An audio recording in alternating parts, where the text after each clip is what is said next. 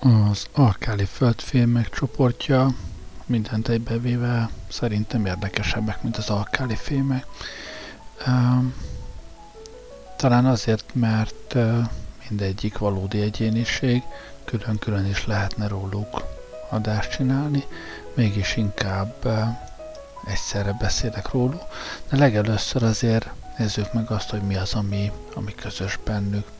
Az alkáli földfémek azért tartoznak egy csoportba a Mengyelejev-féle periódusos táblába, mert mindannyian a második oszlopban helyezkednek el, ami arra utal, hogy a legkülső elektronhéjukon, azon, amelyiken, amelyik a, az egyel beljebbi lezárt elektronhéjuk után helyezkedik el, kettő darab viszonylag szabad elektronjuk van, amit a szívesen megszabadulnak, és így módon képeznek kötéseket, vegyületeket más, más elemekkel. Olyannyira szívesen, hogy ha nem is annyira reaktívak, mint az alkáli fémek, amikről legutóbb beszéltünk, de az alkáli földfémek is igen-igen reakciókészek, sőt, ezekről is elmondható, hogy elemi formában a természetben egyik sem fordul elő, mert mindegyik sokkal szívesebben kapcsolódik más elemekhez, mint saját tesóihoz. A berillium képes ugye fém, fémként megjelenni laboratóriumi körülmények között, illetve hát bármelyik alkáli földfém fémes szerkezetben helyezkedik el, amikor elemként létrehozzák, de ha szabad levegőre kiteszik őket, akkor a levegő oxigén tartalmával, páratartalmával, némelyik még a levegő nitrogénjével is reakcióba lép, ha nem is lángol föl spontán, de, de szépen oxidálódik, és a, az egyszám magnézium kivételével mindegyik teljesen oxidálódik, illetve nitrogén és egyéb vegyületeket képez, pusztán attól, ha szabad levegőre teszik őket. A magnézium is csak azért nem, mert, mert uh, annak az oxidja pont olyan, hogy egy ilyen védő kérget képez a, a fémes magnézium körül, amelyiken aztán már nem jut át a levegő, és uh, emiatt belül megmarad, megmaradna fém magnéziumnak, a többieknek viszont ilyen porózus a, ez a, az oxidja, és emiatt aztán azon keresztül bejut a levegő, és egészen a, a legbelső rétegéig az egész teljesen oxidálódik, vagy, vagy a vízzel, nitrogénnel vegyületet képez. Szóval ezek a természetben elemi formában nem fordulnak elő, de ha laborban létrehozzák őket, akkor többé-kevésbé mindegyik egy ilyen szürkés fém, mindegyik jól vezeti az áramot, és köszöni szépen, megvannak.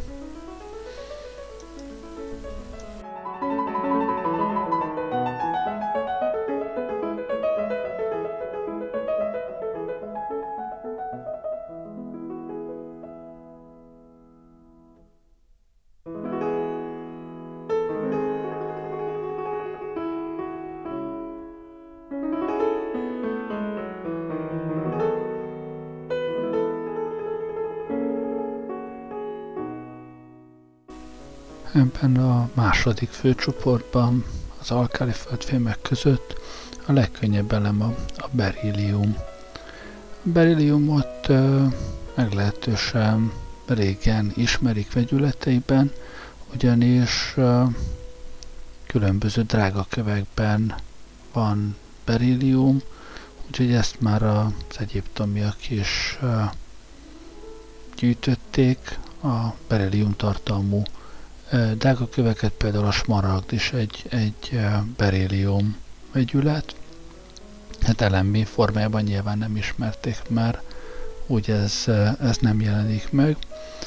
A beréliumnak, mint, mint elemnek viszont rendkívül nagy haszna van a modern tudományban, ugyanis a berilliumnak van egy nagyon érdekes tulajdonsága, mégpedig az, hogy a, a röntgen sugárzást azt lényegében átengedi egy az egyben, ahogy a, a tiszta üveg a, a fényt átengedi, ugyanúgy halad át a, a berilliumon a röntgensugárzás, nem szóródik rajta. Ez azért nagyon fontos, mert a röntgensugárzást kibocsátó készülékekben általában valamilyen speciális gáztöltés, vagy, vagy leginkább vákumra van szükség, de hát ezt valahogy el kell különíteni a, a külvilágtól, viszont üveggel nem nagyon lehet, mert az üvegen viszont szóródik a, a röntgensugárzás, úgyhogy a, az a bizonyos ablak, amin keresztül a röntgensugárzás a készülékből ki tud lépni, az az esetek túlnyomó többségében berilliumból van. Ez vagy egy vékony berilliumfólia, vagy ahol komoly vákumra van szükség, ott ez lehet rendes szerkezeti elem is, amiért a, mert hogy a berilliumból nagy szilárdságú szerkezeteket is lehet készíteni. A berillium az egy merev, kemény fém, csak hát jól meg kell védeni aztán, hogy nehogy oxidálódjon, vagy, vagy vizet kapjon. Minden esetre a röntgen készülékeken ez a berillium ez rendszerint használatban van. Két nagy hátulütője van, az egyik az, hogy a berillium az viszonylag drága. És nem azért drága, mert, mert annyira ritka lenne, a Földön viszonylag sok berillium van. Az a gond vele inkább, hogy annyira szeret vegyületekben lenni, vízzel, oxigénnel, valamivel kapcsolatba lépni, hogy az előállítása igen csak macerás, nehéz ezekből a vegyületekből kirobbantani a, a berilliumot, valahogy az elemi berilliumot kiszedni belőle. A másik hátulütője pedig az, hogy az elemi berillium az cudarul mérgező, belélegezve és rendkívül komoly problémákat okoz, tehát a, a berilliumnak a pora az, az erősen rákkeltő, és közvetlenül is, is mérgez.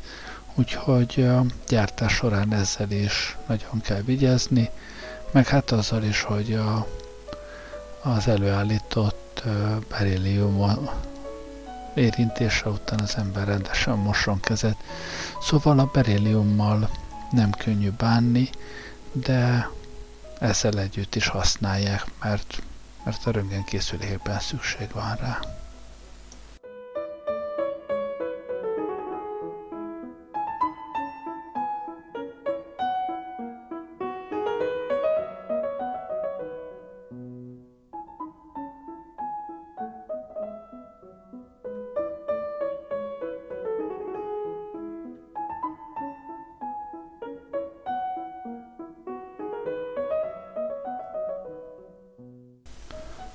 Az elemi magnézium az a berilliumnál valamivel puhább, de ugyancsak szürkés, fémes elem, és elemi formában szintúgy nem fordul elő, mert hogy ő is erősen reagál a levegővel.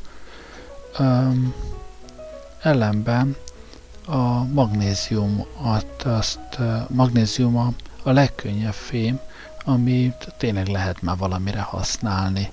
Ugye a, ha fémeket eh, végignézzük a környéken, amikről eddig, eddig szó volt, ott voltak a, az alkáli fémek, a nátrium, meg a, meg a lítium, hát azok annyira, annyira reagálnak minden, ami közelükbe kerül, hogy fémként egyáltalán nem jönnek szóba. Ott volt a berillium, az már szinte használható lenne, eltekintve attól, hogy ugye rohadtul mérgező, de itt van ez a, ez a magnézium, ennek az egyik hatalmas előnye, hogy annyi van belőle, mint a fene. A nyolcadik leggyakoribb elem a, a földkérekben, úgyhogy, úgyhogy van belőle dögivel, dolomitban nagy mennyiségben van, a dolomit is nyilván egy, egy keverék, amiben sokféle anyag van, de abban nagy mennyiségben fordul elő magnézit, amiben magnézium van, és a, tehát van belőle dögivel, ugyanakkor egy, egy rendkívül könnyű fém, és ha elemi fémként nem is tudjuk használni, mert ő is erősen redukálódik, ő is erősen reakcióba lép bármivel a környéken, de ötvözeteiben jól használható. Úgyhogy emiatt aztán a magnézium ötvözeteket használják is, például az autógyártásban felnéket csinálnak nagy magnézium tartalommal, ami aztán egy nagyon könnyű, de ugyanakkor erős anyagot eredményez, vagy a mobiltelefonok, laptopok vázában is, és sok magnéziumban, mert hogy így lehet erősre, de ugyanakkor könnyűre gyártani ezeket a készülékeket. Magnéziumnak van még egy felhasználása, ami egy időben uralkodó volt. Ma már, ma már erre a célra nem igen használja, és ez egy olyasmi, ami nekünk igazán fontos dolog, és ez pedig a fényképészet. A magnézium annak idején a, a vakut hát nem helyettesítette, az volt a vaku egy időben. A magnézium ugyanis rendkívül hevesen ég és tiszta fehér fényjel, úgyhogy magnéziumpor egy elektromos szikráttal be tud gyullani, gyulladni, és, és heves fényt ad ki egy rövid ideig. Ezt aztán a fotósok fölismerték, és viszonylag korán elkezdtek magnéziummal villantani a fényképezéshez. Kezdetben csak úgy, hogy egy tálcára magnézium porcoltak és meggyújtották, aztán már hogy a segéd meggyújtotta, míg a, a fotós ugye a, a micsoda takaró alatt exponált, aztán később csináltak ilyen kicsi izzószerű üveg instrumentumokat, amiben magnézium por volt, meg, meg oxigén, meg két elektródavé, és hogyha erre egy kicsi áramot vezettek, akkor egy szikra képződött, az begyűjtött az egész készüléket, és olyan heves villanás produkált, hogy, hogy az üvegbúra is meg tud olvadni. olvadni. Hát nekem van itthon még egy pár ilyen magnéziumos vakuum. Ennek kis hátulütője, hogy egyszer használatos, tehát egy ilyen üvegvacakkal egyszer lehet villantani. Nekem speciál olyan van, amelyik négyszer használatos, mert hogy egy ilyen kis kockában van, és minden négy oldalán van egy-egy ilyen egy-egy ilyen villanó oldal, és a hozzávaló fényképezőgépen el lehetett forgatni ezeket, hogy mindig, mindig egy oldala álljon a, az objektívvel egy irányba, és az, a, az az oldala villantott, úgyhogy ez ma már ilyen muzeális darab, azt hiszem.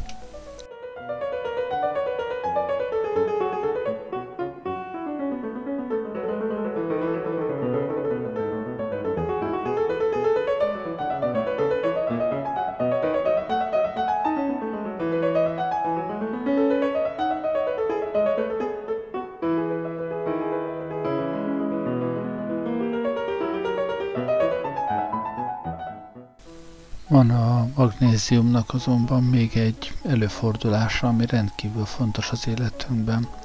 Ez pedig az, hogy a magnézium az a központi eleme a klorofilnak. A klorofil az a, ahogy tudjátok, a, a növényekben az a zöld részecske, amiben, amitől a, a napfény energiája képes magasabb energiájú szerves vegyületek létrehozására. Na jó, ezt hülyén fogalmaztam, szóval ami, ami a napenergiát valamilyen módon kémiai energiává tudja átalakítani, és voltak éppen minden, amit megeszünk, az valamilyen módon ebből a folyamatból eredezteti az energiáját. Az egyszerűbb építőelemek úgy tudnak magasabb energiaszintű molekulákká válni, hogy a növényekben a fotoszintézis során nyerik el ezt az energiát, és ehhez nélkülözhetetlen a, magnézium. Ez a klorofil, ez egy nagyon érdekes anyag, és édes testvére egyébként a, a mi vérünkben meglevő hemoglobinna, csak az a nagy különbség a kettő között, hogy amíg a vérünkben levő hemoglobin az egy szerves molekula, aminek a közepén ott égtelenkedik egy, egy vas atom, és ez az a vas atom, ami aztán az oxigént tudja szállítani a vérben. A klorofil egy ehhez nagyon-nagyon hasonló szerves molekula, csak ott, ahol a, a hemoglobinban középen a vas atom van, ott a klorofil közepén egy magnézium atom van, és ez a struktúra képes arra, hogy a, a fény energiáját, amit ugye a napfényből nyer, azt át tudja alakítani mindenféle komplikált kémiai folyamatokon keresztül uh, olyan módon, hogy a, a kisebb energiájú molekulákat össze tudja építeni nagyobb energiájú molekulákká.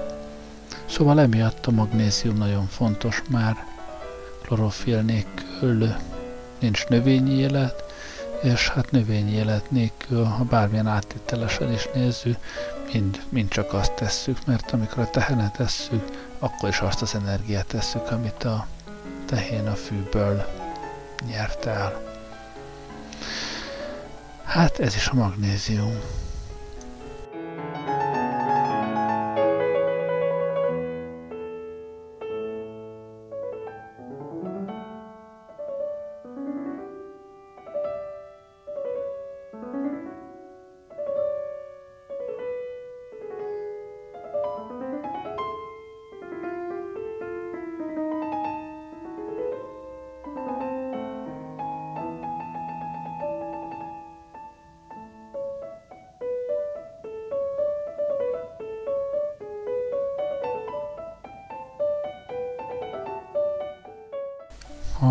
Az előbb a magnéziumnál a biológiai élettani vonatkozásokkal hagytam abba. A kalciumnál nem is nagyon tudnám mással kezdeni.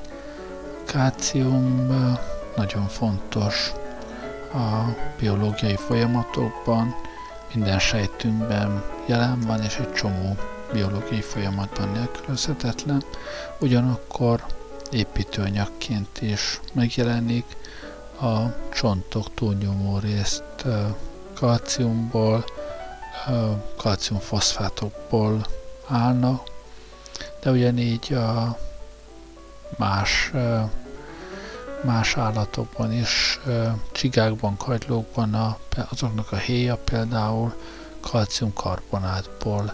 Tehát a, a kalcium nagyon fontos építők úgy tűnik, hogy a természet legalábbis a, az állatokban, ott, ahol valami keményre volt szükség, ami képes hordozni egy állatnak a súlyát, ott a kalcium vegyületét vette igénybe, a kalciumfoszfátot, kalciumkarbonátot.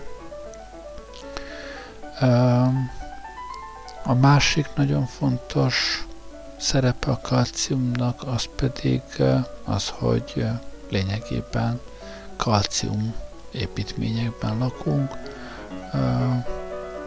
A kalcium az egyik leggyakoribb elem, talán ötödik leggyakoribb elem a földkérekben, és szinte minden építőanyagunk alapvetően kalciumból van. A tégla, a cement, a mész, a, a beton, ez mind-mind magas kalciumtartalmú.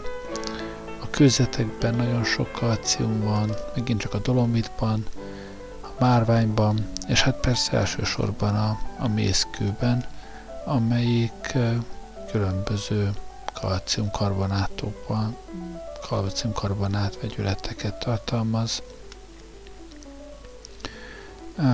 És hát ebből lesz ugye a mész is, az égetett mész, cement, mindenféle dolog, mindenféle építőanyagunk kalcium tartalmú. Aztán persze van olyan, ami kevésbé fontos, de nagyon szép. Ugyanebből a kalciumkarbonátból van a cseppkő is, ami a barlangokban képződik, és hát aki már fogott a kezében cseppkövet, azt tudja azt, hogy ez a kalcium vegyület mennyire kemény tud lenni, bár hát nem kell ehhez a barlangig menni, a beton is rohadt kemény.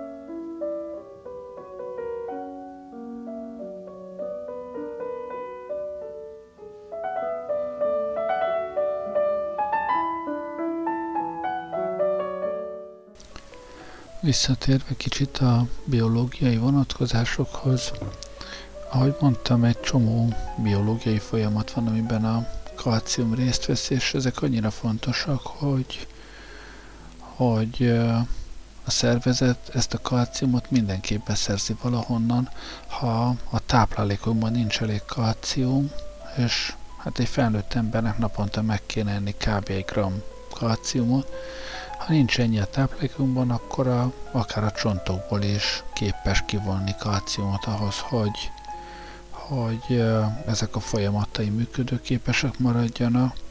Főleg időskorban, amikor a, a bevitt kalcium felszívódása már nehezebb, akkor ténylegesen képes a csontokból annyi kalciumot kivenni, hogy azoknak a szerkezete meggyengülés, ekkor lép fel a csontritkulás, az időseknek ezért tud olyan könnyen áttörni a csontja, leesnek a sámbéről és áttörik a csípőjük, mert, mert uh, annyira elfogy a kalcium a csontjaikból.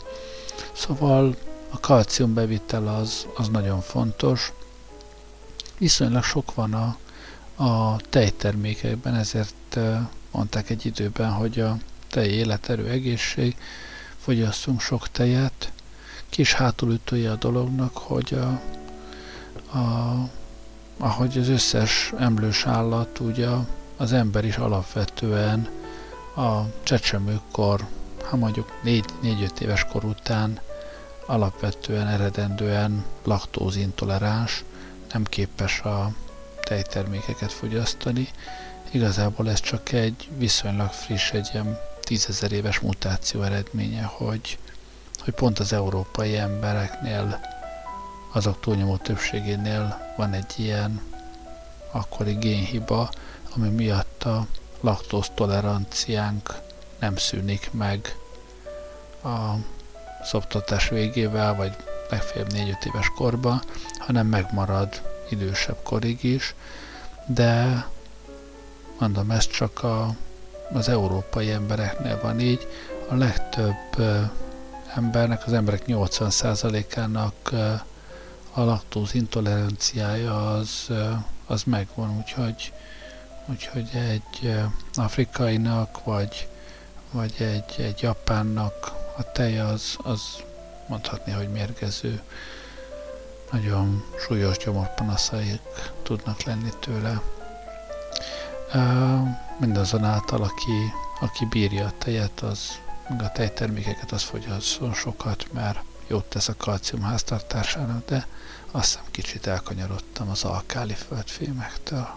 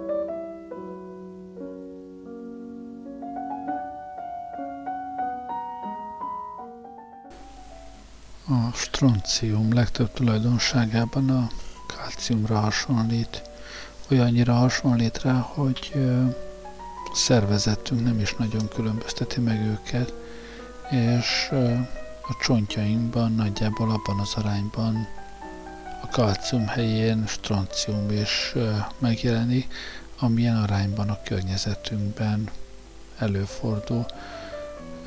Mivel jóval több kalciummal találkozunk, mint stronciummal, ezért mondjuk, hogy a, a csontjaink kalciumvegyületekből vannak, de az szerint, hogy egy adott környéken mennyi stroncium van, a csontokban is uh, ugyanúgy megjelenik a, a kalcium helyére beépülve a, a stroncium is. Ez adott esetben előnyös is lehet, uh, csontritkulás gyógyulásában használnak bizonyos stronciumvegyületeket, de lehet uh, nagy hátrány is, ugyanis a stroncium egyik tipikus előfordulási esete az, hogy az urán rádióaktív bomlása során jön létre stroncium, ami nem gond akkor, amikor ez a természetes uránbomlás során jön létre, mert ez nagyon kevés stronciumot hoz létre, ezzel nem nagyon találkozunk, de amikor a légköri atomrobbantások voltak, annak az egyik hátulütője volt, hogy radioaktív stroncium izotópok kerültek a levegőbe, és ezek a stroncium izotópok aztán beépültek szépen az emberek szervezetébe, a kalcium helyére, ami azért baj, ugye, mert így ö, ö, nem rövid távon voltak a sugárszennyeződésnek kitéve, mint hogyha valaki, valaki sugárszennyezést kap, azt jól lemossák róla, aztán, aztán az attól megszabadul. A szervezetbe beépült rádióaktív stroncium az, az nagyon hosszasan fejti ki ezt a rádióaktív hatását, így aztán uh, hát durván hozzá tud járulni a, a sugárfertőzések hosszú távú káros hatásaihoz, például a, rák előidézéséhez. Szóval a rádióaktív stroncium az nem egy jó dolog, mert, mert beépül a csontjainkba. Stronciumnak ezen kívül még egy nem, hát van még pár érdekes jellemzője. Az egyik mindjárt neve, a stroncium egy, egy skóciai faluról kapta nevét, a, valami, hát nyilván nem tudom skótul kiejteni, valami Strontium, vagy valamihez hasonló nevű faluról van szó, aminek a közelében van egy, van egy bánya, ahonnan ilyen stroncium tartalmú ásványt bányáztak, és amiből először előállították a, a vegytiszta stronciumot, és így aztán a lelőhelyéről kapta a nevét, így lett a, az anyag neve stroncium. A másik érdekessége a stronciumnak, hogy nagyon erőteljes vörösre festi a, a lángot, és ennek okán aztán a tűzi játékokban használják, mindig amikor, amikor egy ilyen petárda vagy tűzijáték felrobban, és, és ilyen erős téglavörös színe van a, a lánynak, na a stroncium van a, a robbanóanyag közé keverve, és a stroncium színezi a lángot ilyen durva vörösre.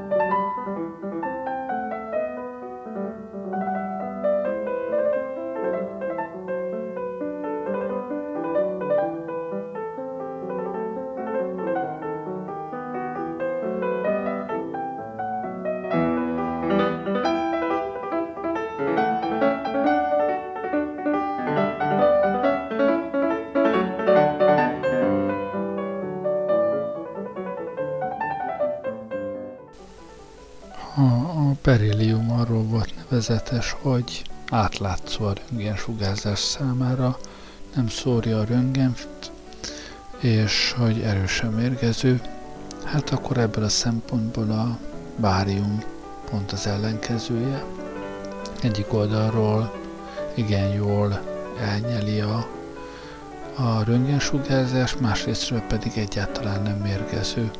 Ez a két tulajdonsága predestinált arra, hogy a, a báriumot használják a legtöbb kontrasztanyagban, amit olyankor etetnek, itatnak az emberrel, amikor valamilyen lágyszövetet akarnak röntgenezni. Ez manapság már kevésbé fontos, mert igen gyakran használnak helyette ultrahangot, és akkor erre nincs szükség. De hát régebben, amikor a röntgen volt az elsődleges képalkotó eszköz, amivel metélés nélkül lehetett megnézni, hogy mi van az emberben, akkor ez nagyon fontos volt, hogy mondjuk a belekről, vagy, vagy ilyesmiről valamilyen röntgenképet tudjanak készíteni.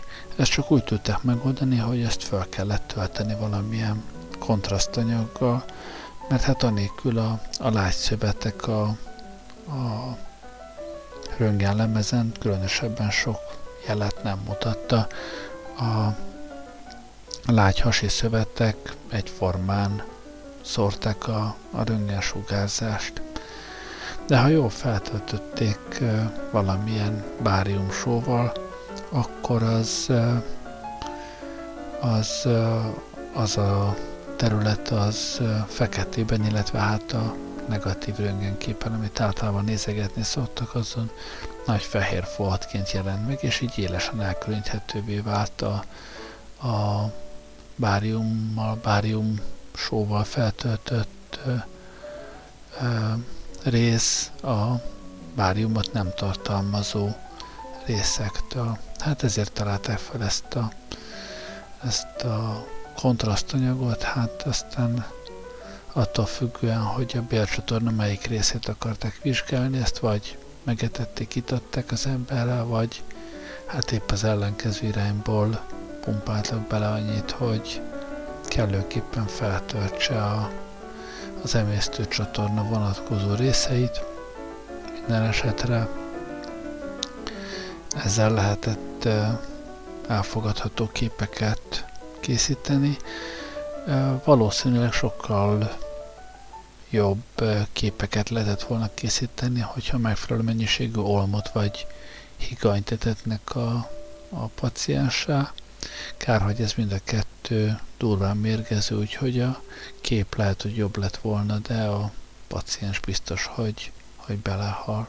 Úgyhogy ez a két tulajdonság egyszerre szükséges, hogy a, a bárium nem csak, hogy jól nyeli a röntgensugárzást, de másrésztről egyáltalán nem mérgező.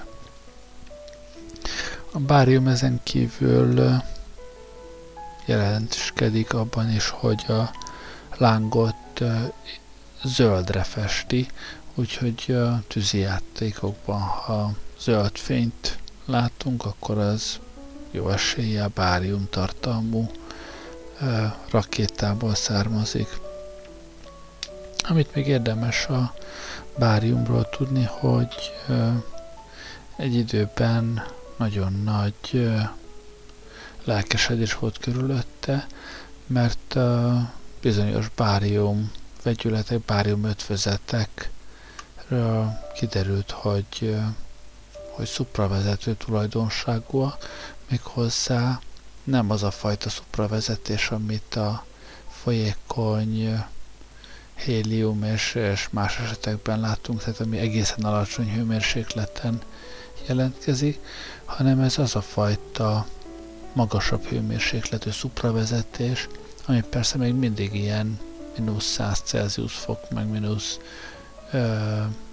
80 Celsius fok környékén jelentkezik, de hát ez a mínusz 270-hez képest elképesztően meleg, és azért nagyon fontos, mert mert egyáltalán nem tudják megmagyarázni, legalábbis egyelőre, hogy ez mitől jelentkezik.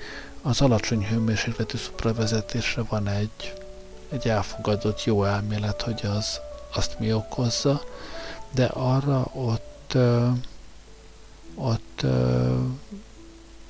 a bizonyítás, hogy ugyanaz a jelenség magasabb hőmérsékleten egyszerűen nem jelentkezhet.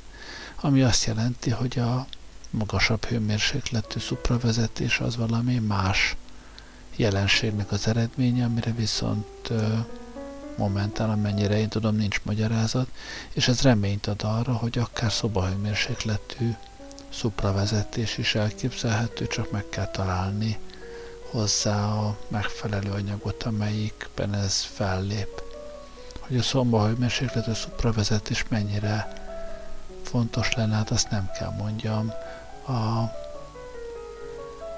a megtermelt, elfogyasztott áramnak igen jelentős százaléka vészel az elektromos vezetékeken, meg hát el forradalmasítaná a teljes energiaipart egy rendes jó szobahőmérsékletű szupravezető.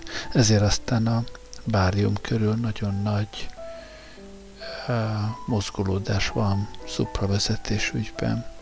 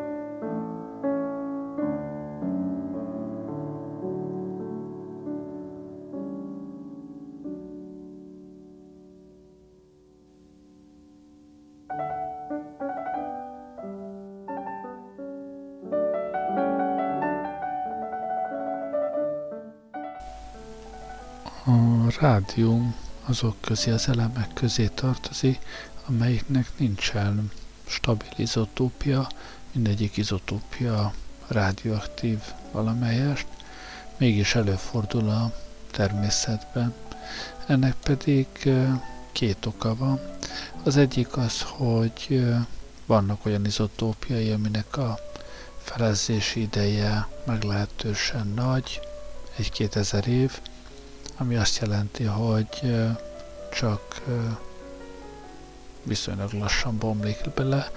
Tehát ez nem volna önmagában elég, hiszen a, az elmúlt 3-4 milliárd év, vagy 5 milliárd év, amióta a Föld létezik, bőven elég lett volna arra, hogy az esetleg kezdetben itt levő rádium azóta teljes mértékben eltűnjön, de hát mindig képződik friss rádium, mert hogy a, az urán bomlási láncában szerepel a, a rádium, a radioaktív urán, amelynek a felezési ideje még sokkal magasabb, vannak olyan uránizotopok, amiknek több millió év a felezési ideje, tehát a lebomló urán egy része rádiummá alakul, pár ezer évig van ebben az állapotban, aztán halad tovább a bomlási láncon,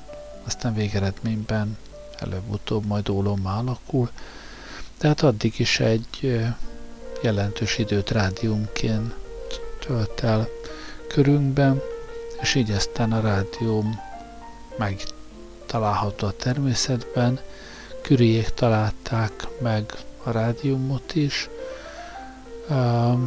konkrétan úgy vették észre ezt a rádium dolgot, hogy a, az urán bomlását vizsgálták, ugye a rádióaktivitást, amikor feltalálták, felfedezték, ott tapasztalták, hogy az urán bomlása után még, még rádióaktív anyag maradt a, a mintában, és ezt a rádióaktív anyagot kezdték el vizsgálgatni, hogy mi a csuda lehet ez, és azonosították később, hogy hát ez egy olyan dolog, ami, ami rádióaktív, ugyanakkor hasonlít erősen a, a báriumhoz, és előbb-utóbb besorolták, hogy hát akkor ez egy ilyen alkáli földfilm lehet, de rádióaktív, és elnevezték rádiumnak pont azért, mert igen erősen sugárzik, és a, a sugár latin nevéből kapta ezt a, ezt a nevét. Aztán persze büszkék voltak nagyon a felfedezésükre, sikerült annyi rádiumot összekaparni, hogy előállítani, hogy kisebb rádiumrudakat is csináltak, ezt a sebükben hordozták, aztán jól csodálkoztak, hogy égési sérüléseket okozott zseben, meg ruhán keresztül a rádium, és hát igen valószínű, hogy például Madame Curie korai halálában nagy szerepe volt annak, hogy óvatlanul bántak ezekkel a rádióaktív anyagokkal. Egyébként korán azt gondolták, hogy a rádióaktív anyagok a rák gyógyításában kaphatnak nagy szerepet, mert hogy a, a sejtek ugye folyamatosan osztódnak, elpusztulnak, újra keletkezne, és ezt a rákos sejtek sokkal gyorsabban teszik. Most a radioaktív sugárzás az, az pont a sejtosztódásnál uh, okozhat galibákat, és úgy gondolták, hogy ha a sokkal sűrűbben, gyorsabban osztódó rákos sejteket pusztítják el sugárzással, akkor ezzel végül is magát a rákot is elpusztítja. Manapság már ebben a formában ezt így nem használják, mert ö, több kárt okoz, mint amennyit, mint amennyit használ.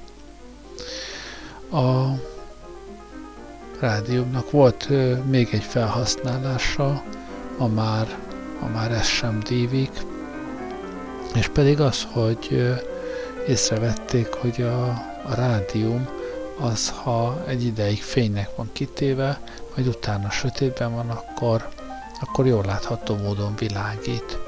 És rájöttek, hogy milyen praktikus lenne például festéket előállítani, aminek rádium tartalma van, és akkor ha az óra számlapján körben a, az órákat jelző pontokat, meg magát a mutatót ezzel a festékkel festenék, akkor, akkor sötétben fluoreszkálna ez, a, ez az óra számlap, illetve hát azon a mutatók, meg az egyes számok, és így sötétben is le lehet olvasni az órát, és ez mennyire, mennyire jó is.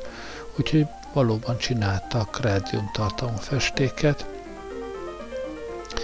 Hátulütője volt a dolognak, hogy ezt kézi munkával, ecsettel kenték fel a, az órákra, a, főleg nők, akik a, azért, hogy a festés minél, minél vékonyabb vonal, minél szebben történjen, hát rendre a, a szájukkal hegyezték a, az ecsetet, tehát azzal sodorták össze a ecset szőrszálait, hogy az minél uh, szebben álljon. Hát, uh, és aztán, aztán nagyon, nagyon sokan haltak meg ezek közül a nők közül különböző szájüregi rákokban. Aztán ebből Amerikában nagy, nagy kártérítési perek is voltak, nem mondta senki ezeknek a nőknek, hogy, hogy az egészségre ártalmas lehet. Azóta ezt a, ezt a rádiumos festést ezt teljesen betiltották, nem csak azért, mert a, a munkásokat, kár, ö, munkások egészségét károsítja, hiszen lehetne géppel is festeni, de most már még, még a, az óra viselőjét is félti tőle, hogy az a kevés kerádium is, amennyi egy ilyen óraszámlapon rajta van, az is, az is egészségtelen lehet. Nem csak az, hogyha valaki napi 8 órában a rádiumos festékkel dolgozik.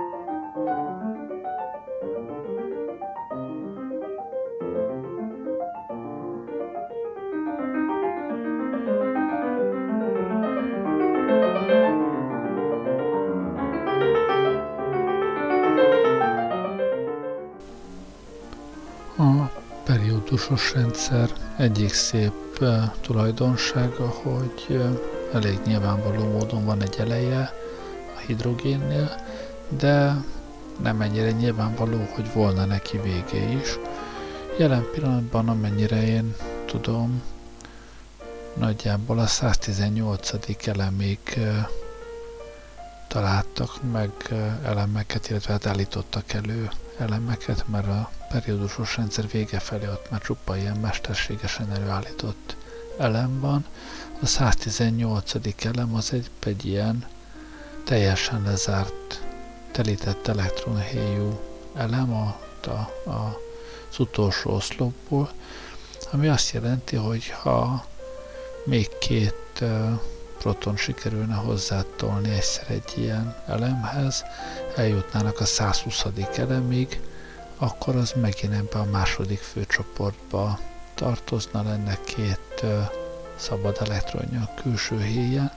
Ennek ellenére legalábbis fizikusok azt spekulálják, hogy ez valószínűleg nem tartozna a, a, az alkáli földfémek csoportjába, tulajdonságai különböznéne, már persze feltéve, hogy meg lehetne ismerni ezeket a tulajdonságait, mert ezeknek már olyan rövid a felezési ideje, hogy ezeknél a nagy rendszámú atomoknál hát ilyen egy kezemen megszámolom darabszámú atomot állítottak valaha is elő, úgyhogy ezeknél viszonylag nehéz megmondani, hogy az a, az, az elem az szobahőmérsékleten fém lenne, vagy folyna, vagy, vagy gáz lenne, vagy mi lenne. Minden esetre feltehető, hogy az alkáli földfémek csoportja itt a, a rádiummal lezárul, még akkor is, hogyha valamikor sikerülne azt a bizonyos 120. elemet előállítani. És ahogy az alkáli földfémek csoportjának vége van, úgy, úgy az adásnak is. Igazából kedvem volna még ezekről a Bach partitákról beszélni egy kicsit, de nem akarom keverni a szezont a faszonnal. Inkább csak hallgassuk. Köszönöm, hogy velem voltatok ma este. Jó éjszakát kívánok. Gerlei Rádiózott.